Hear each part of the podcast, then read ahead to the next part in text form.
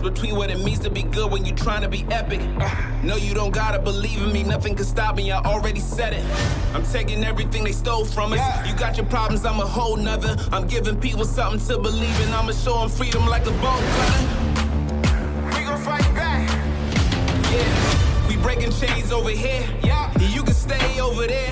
Welcome back, everyone, to its last call. Last call with the alcohol only on the Blue Wire Hustle Network. And joining me here on uh, on the line, well, we are looking forward to this weekend's fight. It's going to be Bellator 263, and this may be in action as he looks to start a new winning streak and well make some noise in the heavyweight division. I give you one of Bellator's newest heavyweight signings. I give you it's Saeed Sowma. Saeed, uh, break it down for us here. Uh, you, your second fight out. It's now going to be a little more easier for you in, in theory. Uh, how excited are you to get back into not just the, the Bellator cage, but actually get into a fight where there will actually be fans? Like if there's going to be, you know, an atmosphere, people will be there. How nice is that going to be getting back to normalcy? Um, it's it's pretty nice getting back to normal. Uh, I, I prefer, honestly, actually, I don't I don't. I didn't see a difference if there was fans there or not. Um, for me, I'm really focused on the fight while I'm in the cage. Uh, it is nice that people get to watch it live, and, I'm pretty happy that um, you know people get to enjoy them. But while I'm in the cage, it's it's really just I'm focused on my opponent and my fight at the time. Ronny Markes, he's a guy who a little bit like yourself in terms of size. He's a smaller heavyweight. He's a guy who you know, uses a lot of speed, has to use some, you know, his wrestling, his submissions. What is that like taking on a guy who's not this big, heavy monster, who's more of a guy that you naturally might be bigger than? I think that those guys are actually the harder ones to deal with. Uh, I fought tall guys and, and, guys my height, even a little shorter, and and then the the shorter ones are always just more trouble, harder to hold on to, but um, harder to like submit or anything really. Tall guys, uh, they have the reach advantage, but at least I get the speed advantage then, you know, and I, I prefer the speed advantage. How much does it help you that you've done the grappling competitions, you've done, or, but you've, you know, you yourself have some wrestling ability so that you can take on a guy who, let's face it, he knows how he wants to take you down. His feeling is, I'm going to take you down. I'm going to use my submissions. How much do you feel it helps that you have some wrestling background?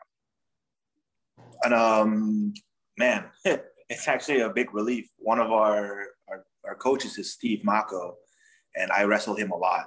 And there's no one like Steve Mocco. You know, there's there there's there's no second Steve out there. So wrestling with him for the past I think eight or nine years, I feel really confident in my uh, takedown defense. And then recently, Buchecha has come in, uh, Marcus Buchecha, and um, and like I got Shoeface there too, uh, Antonio Carlos Jr. Great jiu-jitsu guys, you know, legends in the jiu-jitsu world. So I, I've been training with him for years. I I'm very confident in, in my ability to defend his takedowns and and and his jiu-jitsu. What was that like in the beginning? You know, learning to do that because it's it's tough, you know, doing jujitsu itself because it's not you know normal compared to what we do in America, where American, you know, most American they grew up in wrestling or grew up in boxing. Jiu-jitsu is pretty foreign. So for you, how tough was that having to learn all this on the fly and learn how to not just do you know jiu-jitsu but MMA jiu-jitsu because oh yeah, by the way, they can punch you and kick you and do other stuff in the cage while you're trying to do, do a jiu-jitsu move. Uh, it wasn't that bad, to be honest. I started with kickboxing, and I'm from Suriname, country in South America. So when I came here, it was not it wasn't like I grew up with wrestling only, or I, I didn't have any wrestling.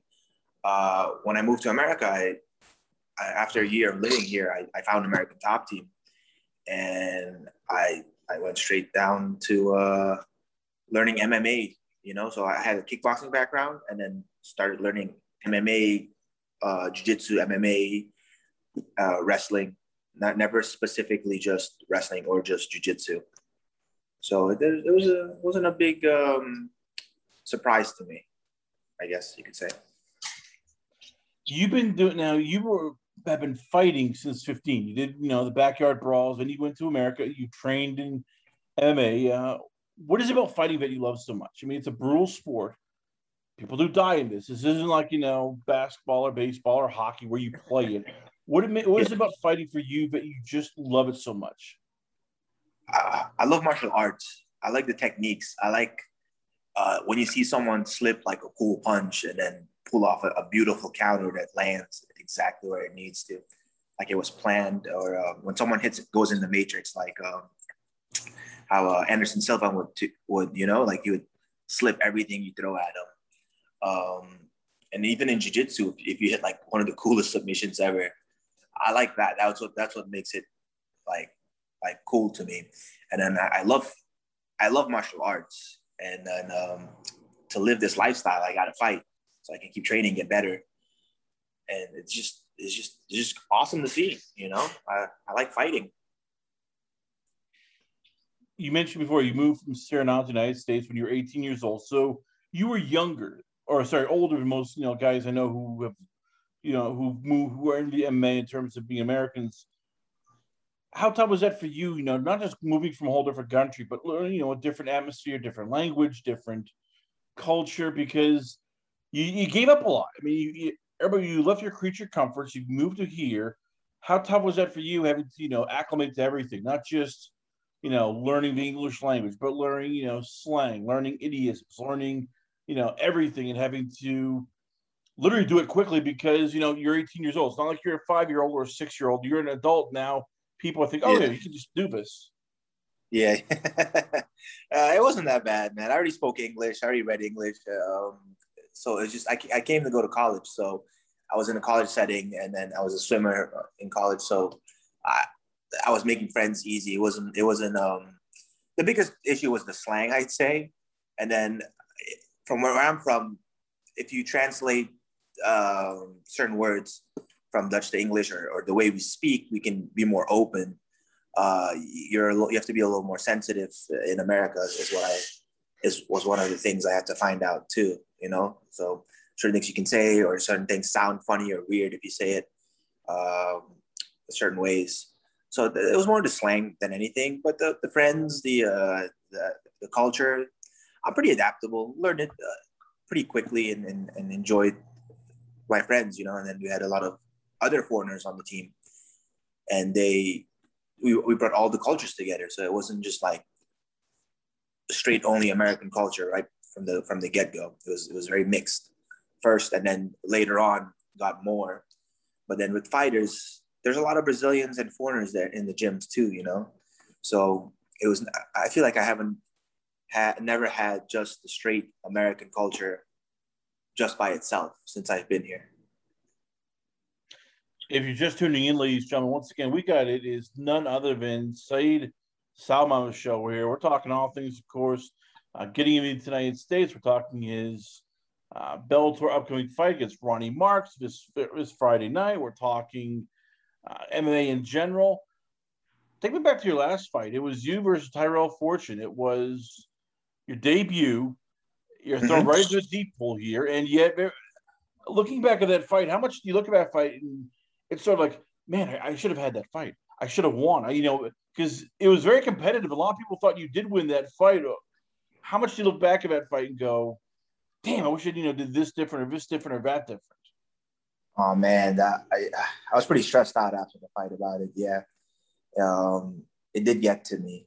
It was just he didn't win because he did better. It's just he won because I didn't do what I was supposed to at the end, especially.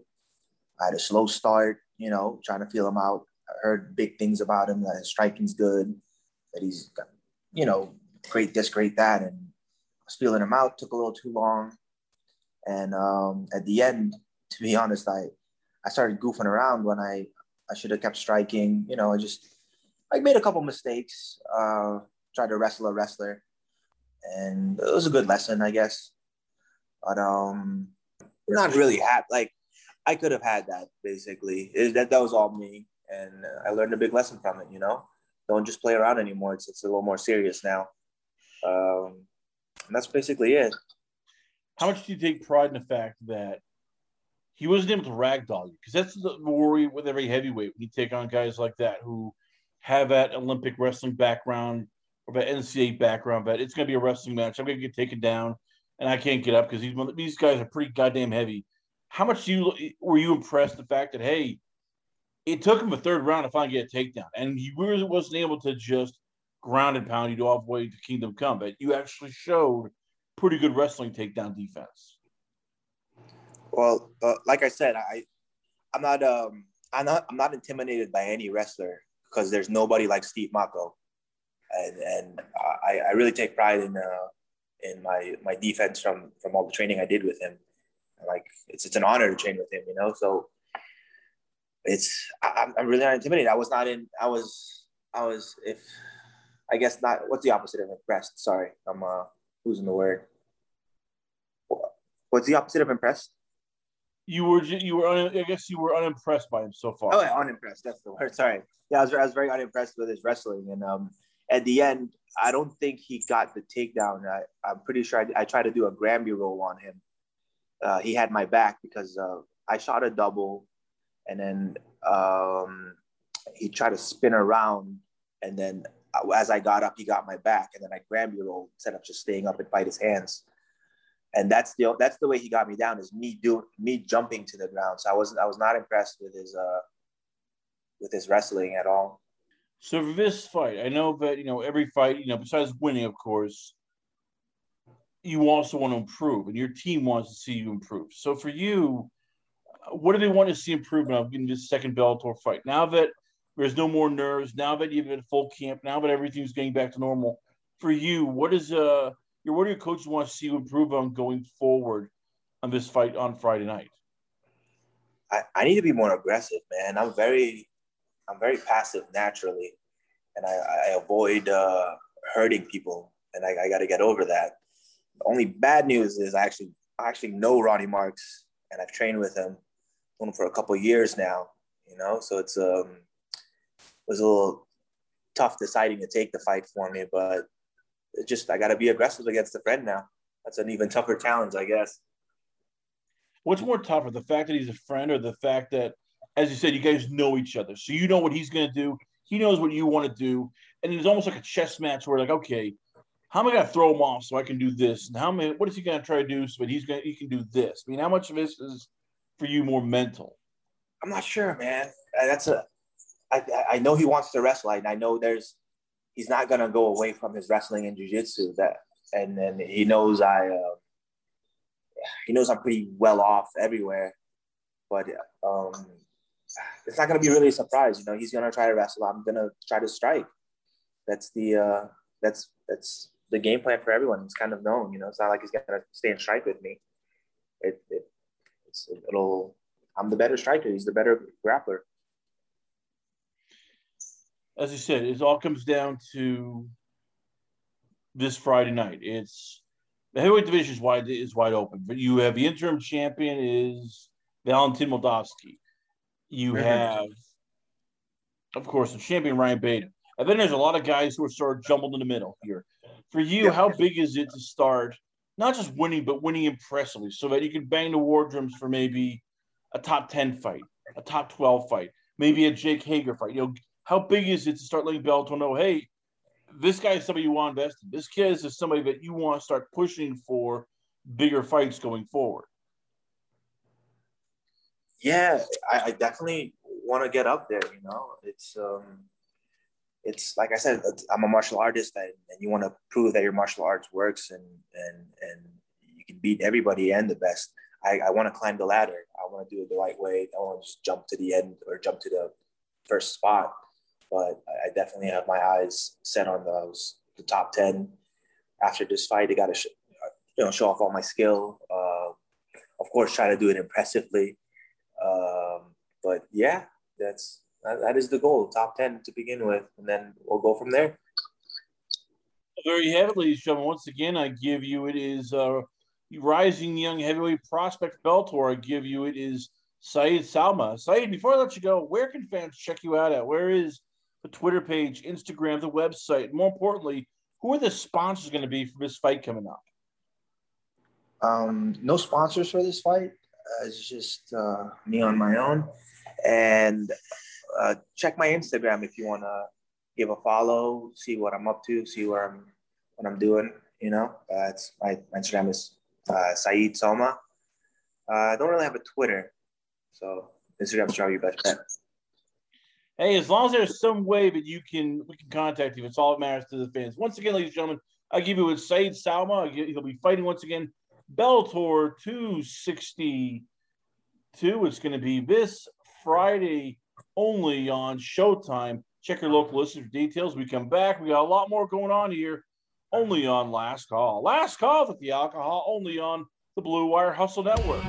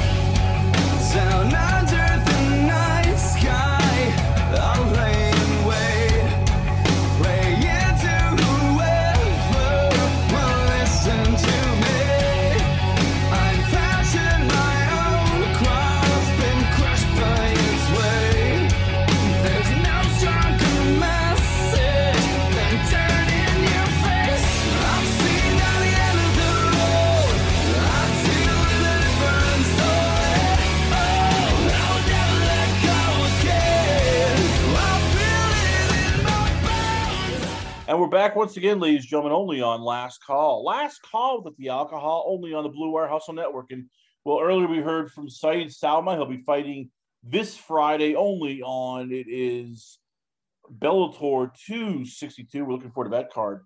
But now joining me here on the line, this man will be in action. It's Slammiversary. He'll be on Ultimate X. There will be fans, and well, it's been for him a wild year where he has become one of the big players over at Impact Wrestling. We're proud to have once again on the show. I give you it's Rohit Raju. Uh, Rohit, a hey, year ago, uh, this is I'm impressed because a year ago you were not on the card. There were no fans. Now they've put you in the big fight, which I call you know it's the Ultimate X. You know all the best wrestlers are on in this match. What does that mean for you, knowing that you've worked your ass off to get there? You've you know this is all the years of just blood, sweat, and sacrifice to get to this point? It's huge for me because I've always wanted to be on one of the pay per views, but I've also wanted to be on one of the key matches. And Ultimate X is the key match as far as I'm concerned. Uh, it's honestly, it's a huge opportunity opportunity for me, but it's a huge privilege as well just to be in this matchup with the uh, I mean, look at the, the talent that's the caliber of talent that's in this match. So it's it's huge for me. I honestly appreciate it how tough is this match for you know for for you because or any of these guys any of you guys because it's not a traditional wrestling match where it's okay we're on the ground we're fine. You're now climbing up. You're now having to you know shuffle you know basically do like an obstacle course where you're on this wire you're trying to get to the middle grab the briefcase or a title in this case. And let's face it, it, it you know as everybody says oh yeah wrestling's rehearsed choreographed blah blah blah. It still hurts when you fall. I'm guessing when you fall from those ropes and land on the canvas it's not fun. So how tough is this match? You know, just to make sure that you come out and go, okay, nothing's broken, I'm fine, and I actually, you know, remember what the hell just happened in that match. I can guarantee you that none of us are looking forward to falling off those ropes right now. I can guarantee, like, we're all looking forward to this match, but we're not looking forward to the punishment our bodies are about to take.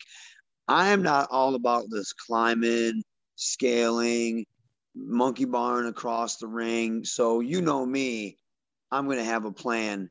Uh, so I, am going to have a few tricks up my sleeve, so to speak. So yeah, I, all this, all this stuff dangling from the wires, and uh, I'm fine. We'll let somebody else do that. I am going to try to make this as simple as possible for myself, and try to get that X Division title.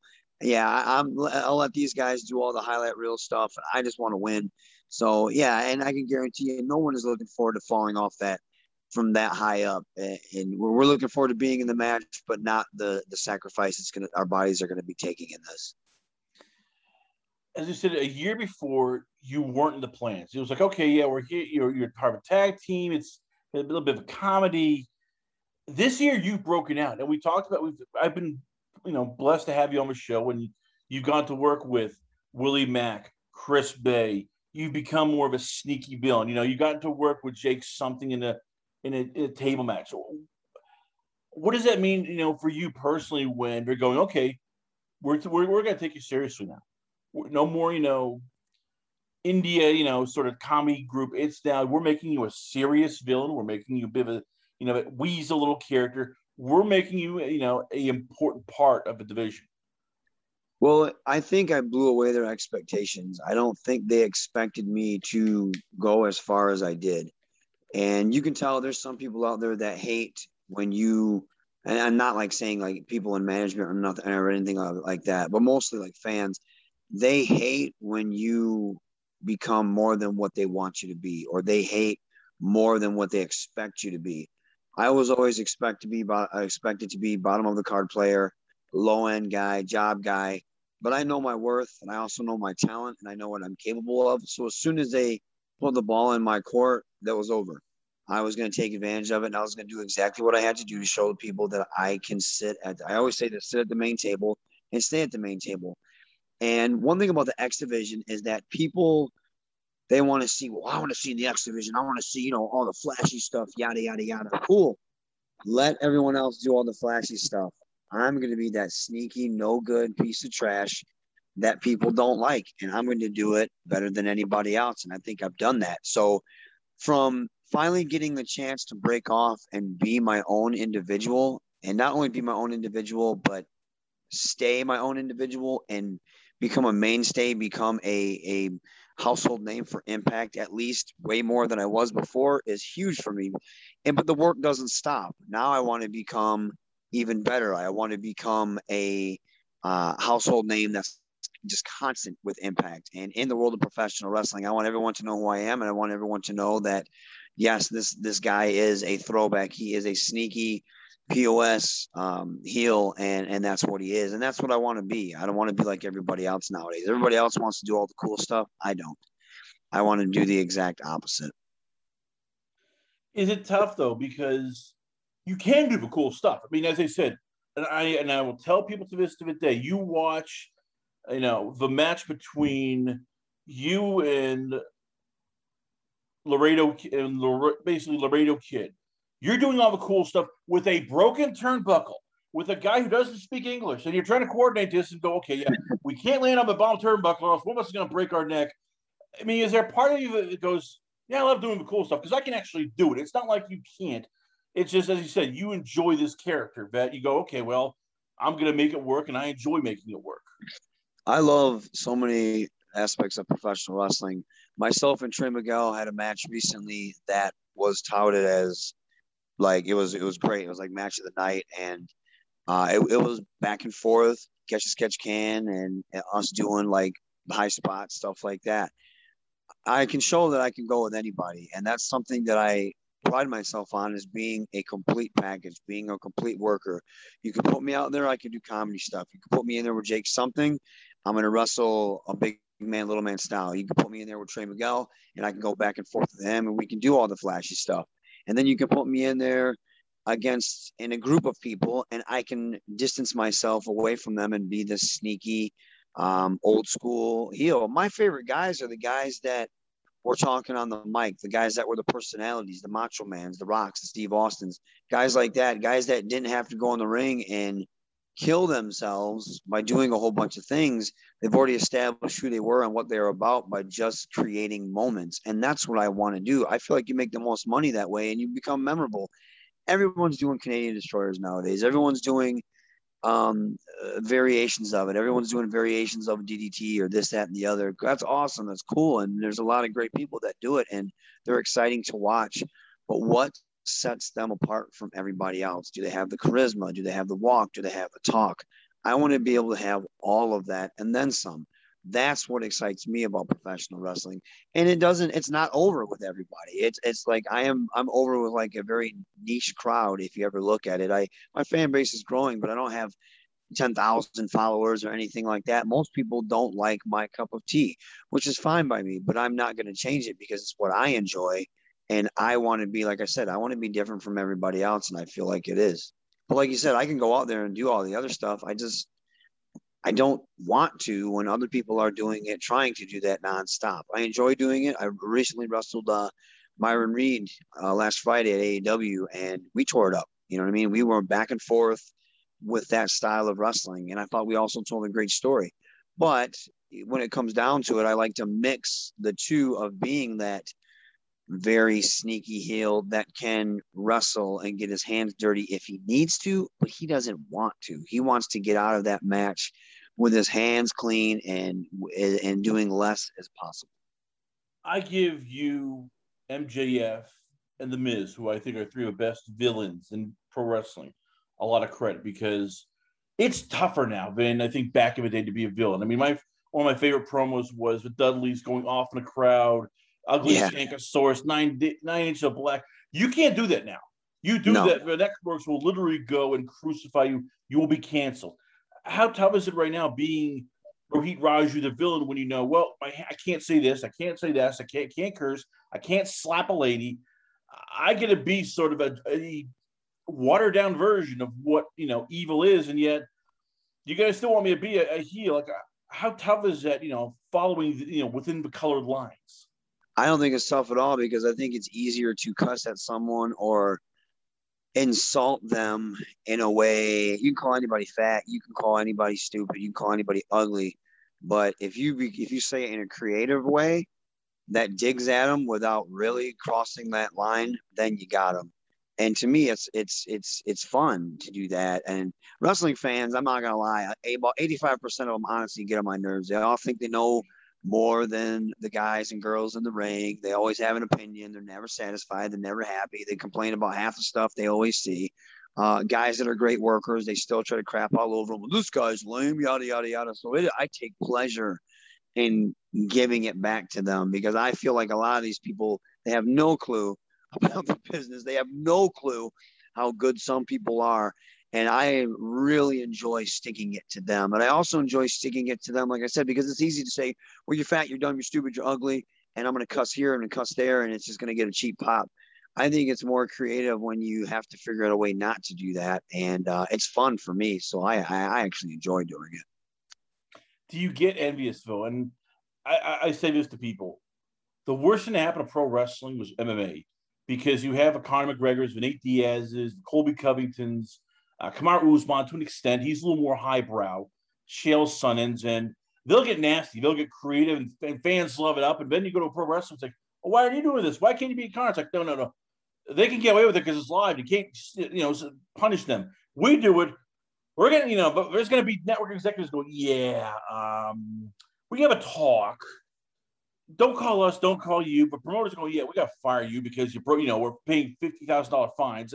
Do you ever look at, you know, the way UFC, Bellator, and all these guys go, you know, and curse, do all that, and get straight and go, man, I wish I could do a little bit of that. I wish I had the freedom of at least being able to do that, not worrying about getting fined, suspended, or just having the pros go, yeah, we got to put you on ice because uh, cancer culture's arrived? Uh, sometimes, you know, maybe a little bit. I think a lot of times MMA does pro wrestling better than pro wrestling is, at least as far as a lot of the mainstream stuff you see. Uh, because, you know, they bring the fight, but they also bring the show. And sometimes I think I, I've said it before, probably on your podcast or on, you know, on this this uh, session here that I I feel like the art of the promo is dead. I feel like there's only a few guys that can actually talk and are, are actually saying something and that are then that come across credible as promo guys. There's a lot of guys out there talking that to me bore me to death. And but the fans were like, wow, this guy's the greatest thing of all time. It's like, no, they're not. They're, they're not saying anything. They're saying a lot, but they're not saying nothing. Uh, and they're not very creative about how they say it. So I, I honestly feel like uh, the art of the promo is, is dead or dying, but there are a few guys, including myself, that can get away with it.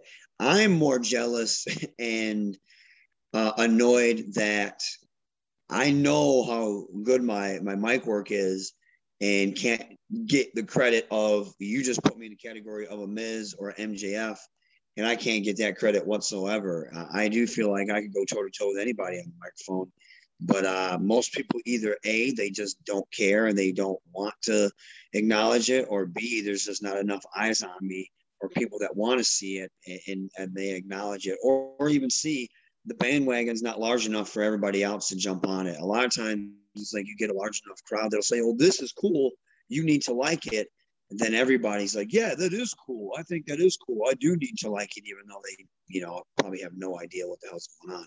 That's what I get more annoyed with than anything. If you're just tuning in, once again, we've got Rohit Raju here on the show. You get ready for Slammiversary, which once again is going to be this Saturday. Fans in there only on uh, pay per view. It's I mean, I remember watching because I try to emulate what Austin, what a lot of podcasts do. We saw Steve Austin with uh, now Jon Moxley, and he said, "Oh, you should do this, this, this, this, this." And Moxley, I remember saying, "I don't have the creative freedom anymore. It's a different ball game." How much does Impact give you in terms of freedom? Because you mentioned the promos. I know with WWE and even to other organizations, it's heavily scripted. You have to go line for line for line. There is no more like freestyling. What does impact do with you and how much does it help having you know f- pro wrestlers in there going okay we understand what's going on. We know where you're coming from like uh, scott d'amore gail kim. Does that help you with your promos so that they can go all right we know what you want to do. We're going to give you some freedom. We can maybe ad lib a bit. Boy i freestyle all day long. That's one thing i love about being there they let me go when I first started talking, they were they'd kind of give me something what they wanted me to say. And then they heard me talk and they're like, you're fine, just get these bullet points. And they just let me say whatever. Because they trust me. I'm not gonna go out and say anything stupid. And uh, you know, they, they trust me to say what I have to say and they know I'm gonna deliver. And that feels great because I'm comfortable and it makes me want to be creative.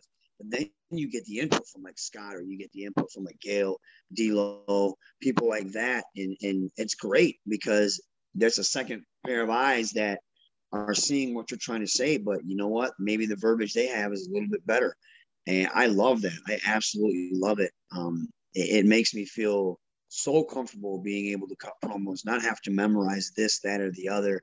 Uh, it, it's it's so it's so much fun the freedom that they give me, and it's something that I love. It lets me be me. And as a wrestler, especially a creative wrestler, that's all you want. You just want the opportunity to be you and be the best you that you can be. And uh, they let me do that there now. At first, it wasn't like that, and now it is, and I'm, I'm having so much fun with it. Two matches which I thought polar opposites. You know, one was great, one was not. Uh, your match with, of course, Mahab- uh, Mahab- Mahab- Mahabali Shera. The other one with Jake something how tough is it wrestling guys like that who are just so damn big? I mean, Shera looks like he can basically flip my car over. Jake something, same thing. You know, they're both over 6'2, 260. You're 5'10, maybe 190. How tough is it wrestling guys like that who you're looking going, yeah, I can't do a suplex because they're just it's gonna be too much of a bitch. Uh, body slam the arm, yeah, it's gonna be even tough because you know we're trying to protect the image. I mean, how tough is it when you're wrestling people who you can't do a lot of moves because it's just either they're too damn big or you're trying to protect the image and you're going, yeah, we don't want a little five foot ten guy throwing this guy around. It is kind of complicated at first, and, and for the record, both guys could flip your car car over. They're two of the strongest guys I know. Wrestling Jake though is like a night off. Uh, we've known each other for years, so being able to we know each other before professional wrestling. So being able to do that program with him was something special for both of us. Then getting the vignette, the package that we got, where it was pretty much talking about our history and we had our old pictures. I loved it. I absolutely loved it, and it raised it that match, and it made it feel like it really. It gave that match a big feel. So that was fantastic for me. And I know it was fantastic for him, and that was something we wanted. We wanted to do that feud on a big stage, and it was great. I mean, I think I came out looking fine, and it, it helped him out finally because that dude's money. He's a walking bag of money. So he's a star and he should be treated as such. And, and I was glad I could help out with that. Shera, you know, Shera's had a lot of ups and downs, but Shera's he's improved so much and he's still improving. He's in OVW every single week. He's getting in the ring. A lot of people try to give Shera a hard time, but he's been doing such a great job. He's he's improved so much, and people need to honestly recognize that. And the funniest thing is that these fans try to talk about him, but they don't realize that he, he could rip their arms off if he wanted to, because that guy's so big but he's such a nice, gentle dude, and he, he's such a, a, good human being. But man, when he's mad, he's mad. I wouldn't mess with him. So some of these fans have no idea. So it is, it is, you know, it is, uh, it is kind of hard, but once you get the creative juices flowing, it's you're pretty good.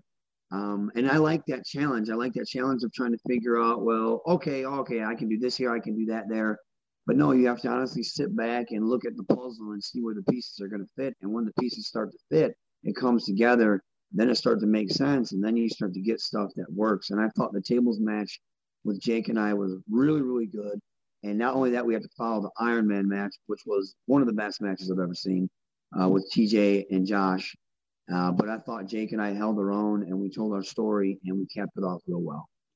I'm trying to put. this I'm trying to explain this so that I don't screw it up because I, I, do do this. So you, you give me a rope. You hear this all the time. Oh, wrestling's fake.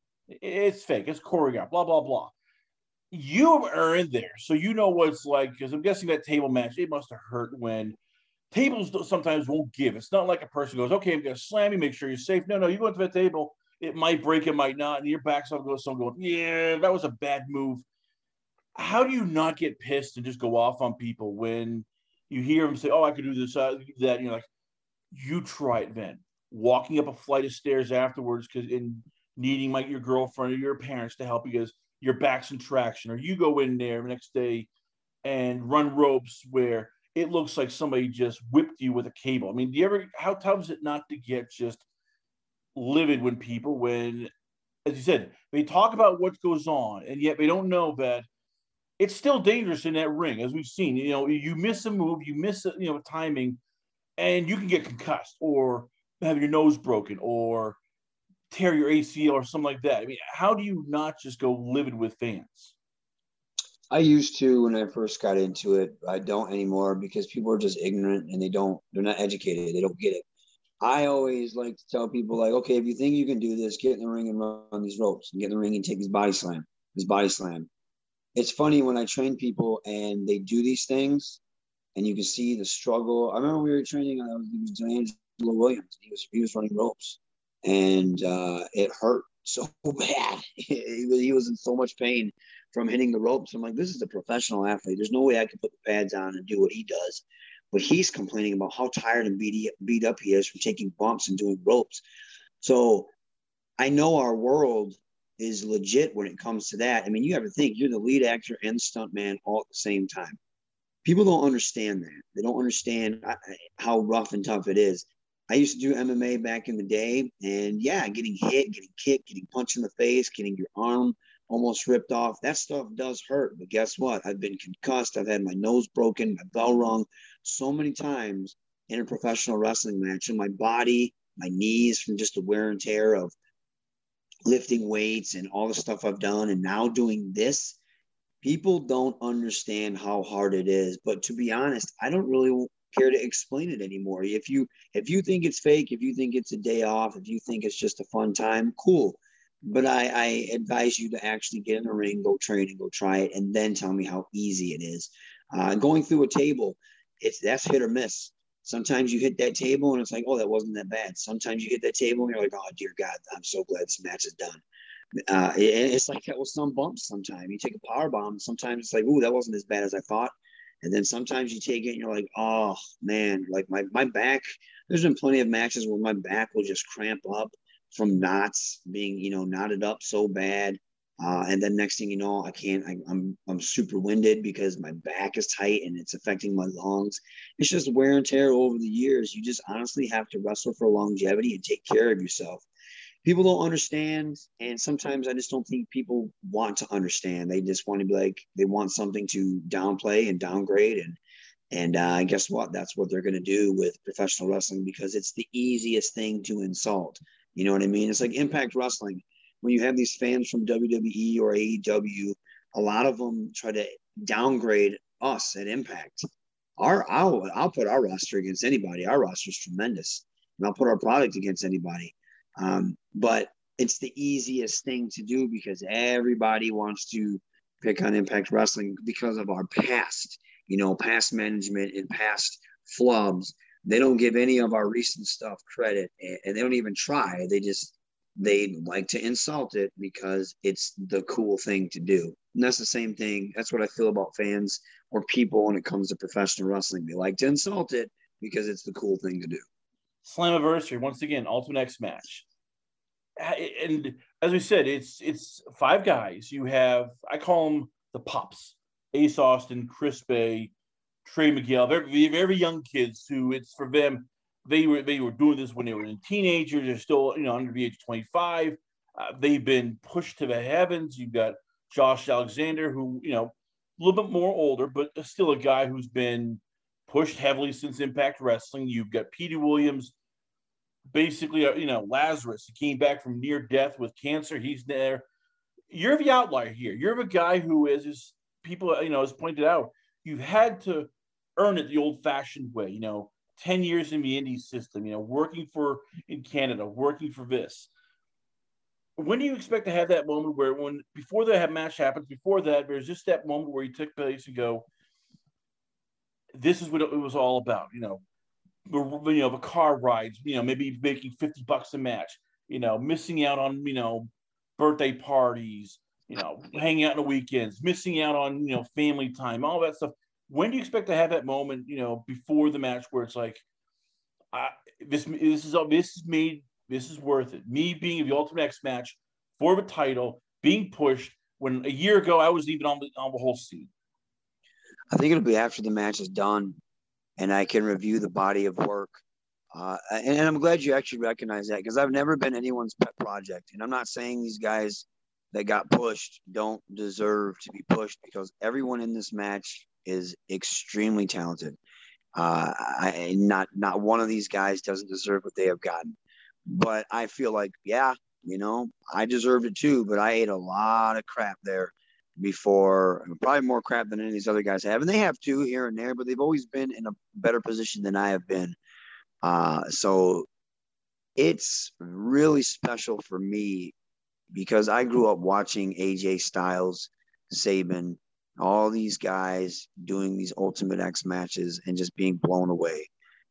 Now being a part of that, it's history and it's huge and it's an honor but I don't think it'll hit me until we walk backstage and everything's said and done and we view the body of work that we've created. And I know all of us are hungry and all of us want nothing but the best for this match. And and and that's something that I, I take pride in. And I love the fact that I'm in the ring with these guys because I feel like we have kept the X division alive these past few years and we continue and then josh gave it a shot in the arm like i feel like i gave it a shot in the arm i had a very good run and i had a very good i had a very different run and I thought I gave it some new life. And then you bring Josh, who I think is one of the best wrestlers in the world today in any promotion. He gave it a shot in the arm and he carries it with it. I carried it like a piece of trash. You know what I mean? Like you couldn't wait to see me lose it. And then Josh carries it with prestige, if that makes any sense. So, and then Ace, he's been that guy. He's been the face of the X Division for such a long time. Trey, Chris, Chris wants to get it back. Petey, he's an OG. Uh, Trey's never held it. Is it his time? So you have all these factors, you have all these stories. So, but I do think after everything is said and done, for me, that's when I'll be like, man, I just made history and I'm glad to be a part of it. So I, am hoping we put out some great stuff. And judging by our recent work together, I think we will. Rohit Raju, ladies and gentlemen, once again, it will be Slammiversary. It's going to be only on pay per view in once again July 17th, Nashville, Tennessee, Skyway Studios. Got to check it out. Main event, of course, is Kenny Omega versus Sami Callihan. Uh, Rohit, before I let you go, where can fans check you out at? Where is the Twitter page, Instagram, the website? Where can fans hit you up at? Well, you can find me uh, some merch on prowrestlingtees.com slash Rohit. Of course, you can go to shopimpact.com and get that sweet Rohit Raju t-shirt. Uh, I do have a mocha skin manimal design in the works, and of course the heat. There's a few fans that really wanted that, and uh, I want to get that going. It's been a long time since they requested that, so hopefully uh, that'll get out pretty soon. Of course, you can find me on Twitter at Hakim Zane. Uh, if you look up Rohit Raju slash Hakim Zane, you can find my Facebook page, and then most of my work that I'm on is on Instagram, and that's at Raju Zane 80. And uh, of course, every Thursday night, the Jaw Jackin Thursday night Impact, and his mother called him son because he shines like one mocha skin manimal himself. Ravishing Rohit Raju, you can find me on Impact Wrestling on AXS TV or Twitch. But then, more than anything, you can find me July 17th hanging from the rafters, Ultimate X Baby Slammiversary, biggest match ever, where I will become a two-time X Division champion. Rohit Raju, ladies and gentlemen, once again, we are always pl- proud and pleasure to have him on the show. We come back, we're going to recap. It was a wild UFC 264. What's going to happen? Is Conor done? And what the hell? Uh, why is people still doing shoeies? We're not sure. All this and more only on Last Call. Last Call with the alcohol only on the Blue Wire Hustle Network.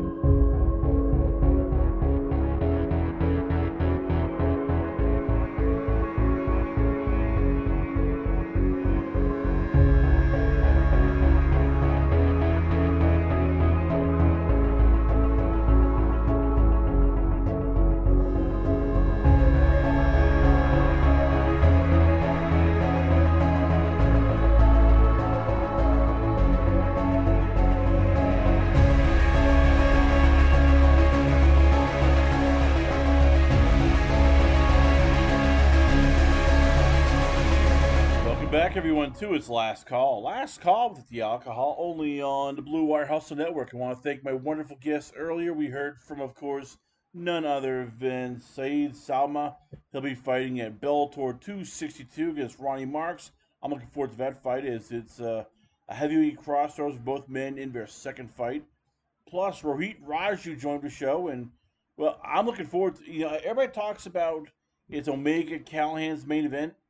But the X Division match is always the show stealer. That's always the one you talk about. And he'll be in that along with Ace Austin, Chris Bey, Petey Williams, Trey Miguel, and of course the champion Josh Alexander.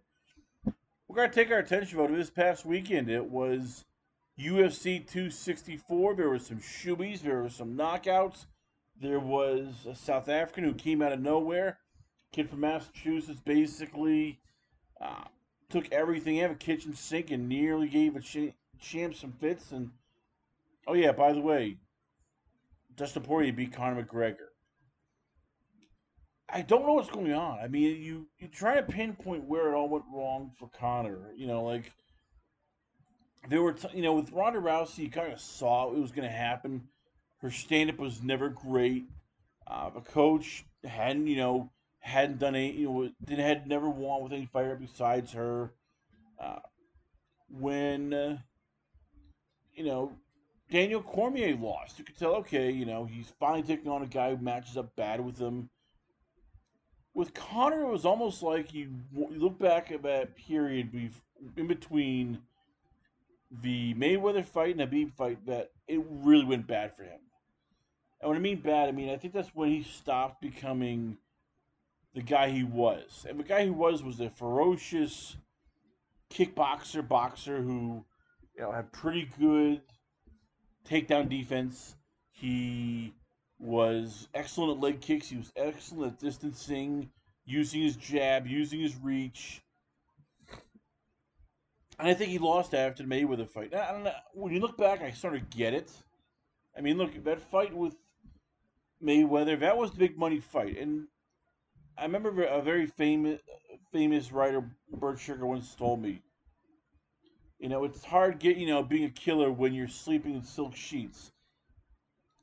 You know, it's it's difficult for Conor when he have to admit that money because then all of a sudden he's going, yeah. He wants to do you know the super fights. He wants to do all this stuff, and I think he stopped being that kind of fighter. And when he lost to Khabib, I think that really broke his confidence because it was like, okay, this wasn't a guy who came in was much bigger than you. This wasn't a guy who, you know, you're in his sport doing that. This was his. He looked and went, okay, this is Chad. You know, Chad Mendes all over again. I can beat this. This is a guy who's an MMA fighter. I can beat him. And when he got just trucked by by Nurmagomedov, I think that really set him down the road. And you saw the second fight. I mean, you I'm watching it here with Poirier, and he threw a couple of kicks. I thought, okay, he's getting back to that. And then he didn't. He just stopped. And you could tell once he stopped that Poirier was worried about, you know, the takedowns. He wasn't worried about defensive wrestling. He tried a guillotine, but he, you know, when both guys are dry, and when the other guy is a black belt in Brazilian Jiu Jitsu, that doesn't, you know, you're not going to get guys like that. You are, especially when you're not at that level. And you saw with Poirier, he just calmly put one of the arms down. He's using the cage to get into side control. And he just started mauling Conor. I mean, you know, elbows, ground and pound, beating him up. And when Conor finally gets to his feet, we see what happens. You know, he's trying to duck the big punches. He steps on his ankle. He, you know, the wrong way. He breaks it. And he just got, it was an ass. And then there's a sad part. It's, I get, you know, he, he's still trying to pump himself up. But when you're talking crap to an opponent's wife, after you've just gotten your ass handed to you, after you just gotten injured and you can no longer even compete anymore, you it's time for you to, you know, just keep your mouth shut and just, you know, figure out a way. And I don't know. I, I look at Conor McGregor, it's like, okay, where does he go from here? Because he's not matching up well with a lot of these guys. Like, Islam Makhachev is a bad matchup for him. I think a guy like even Charles Oliveira, a really bad matchup. Like anybody who has any grappling skills will give Conor McGregor fits. Uh, a lot of these strikers, you know, are pretty mobile and have some takedowns. They'll give him bad fits. And you wonder sort of where he goes from here. Where does he go? Because I don't think he's, he's he, he, you know, he says he wants the rematch. Okay, what's going to happen? I, I, think it'll be the same thing. I think Dustin Poirier might even finish him within four minutes. And then what? This might be the end of Conor McGregor. And look, it was a great run. I think when he made the big money vote, that's when you knew he was done. That's when you knew, okay, this is this is not going to end well. Because when you look at all these guys who do great, all these you know fighters who, for years, do everything, they just find a way to keep the hunger. They find a way to continue to evolve, to continue to get you know just better to improve their skills. And you never saw that with Conor after that fight. And I get it. Look, he had done what was almost most people in MMA thought was impossible. He made more money than that he could, you know, spend and retire his career with. But that comes with a price. And for this price, it was well, I don't want to get, you know, I don't want to work as hard anymore. No, I really don't want to train as much. No, I don't want to be in camp all the time. And so it's going to be interesting now because UFC still wants to do Conor McGregor business. So that's not that. That's basically, you know, you can guarantee it, but they got to figure out who going to put him with. They got to figure out, you know, what happens if he loses his next fight. I think he's possibly done. And now you got to figure out what to do with Dustin Poirier because look, he's he's the guy who slayed Conor McGregor. And you can bet he now wants big money. He's not going to settle for table scraps. He's not going to settle for, you know, what most main event guys make of UFC. He wants big money. And, I, you know, you can't blame him. He is everything the UFC has wanted. He is this good looking, action packed, you know, winner of a fighter who has a fantastic backstory, is charitable, heart of gold. I mean, if you're if you're if you're a promoter, you build your promotion around Dustin Poirier because you can do that. He is becoming must see TV. So he's gonna he's gonna want his worth. He's gonna want you know to have that big money. So we'll see what happens going forward. But uh, I think UFC 264. When we look back, this will be the end of the Conor McGregor era. It was the beginning of the end. And look, it was a nice little run, but uh, you know, as we say, eventually all good things must come to an end. But speaking of that, we got to wrap the show up. So for my wonderful guests, for Rohit Raju, for Saeed Sowma, this is Chris Connor. I'm out of here. Stay tuned for more great action coming up only on Last Call. Last Call with the alcohol on the Blue Wire Hustle Network.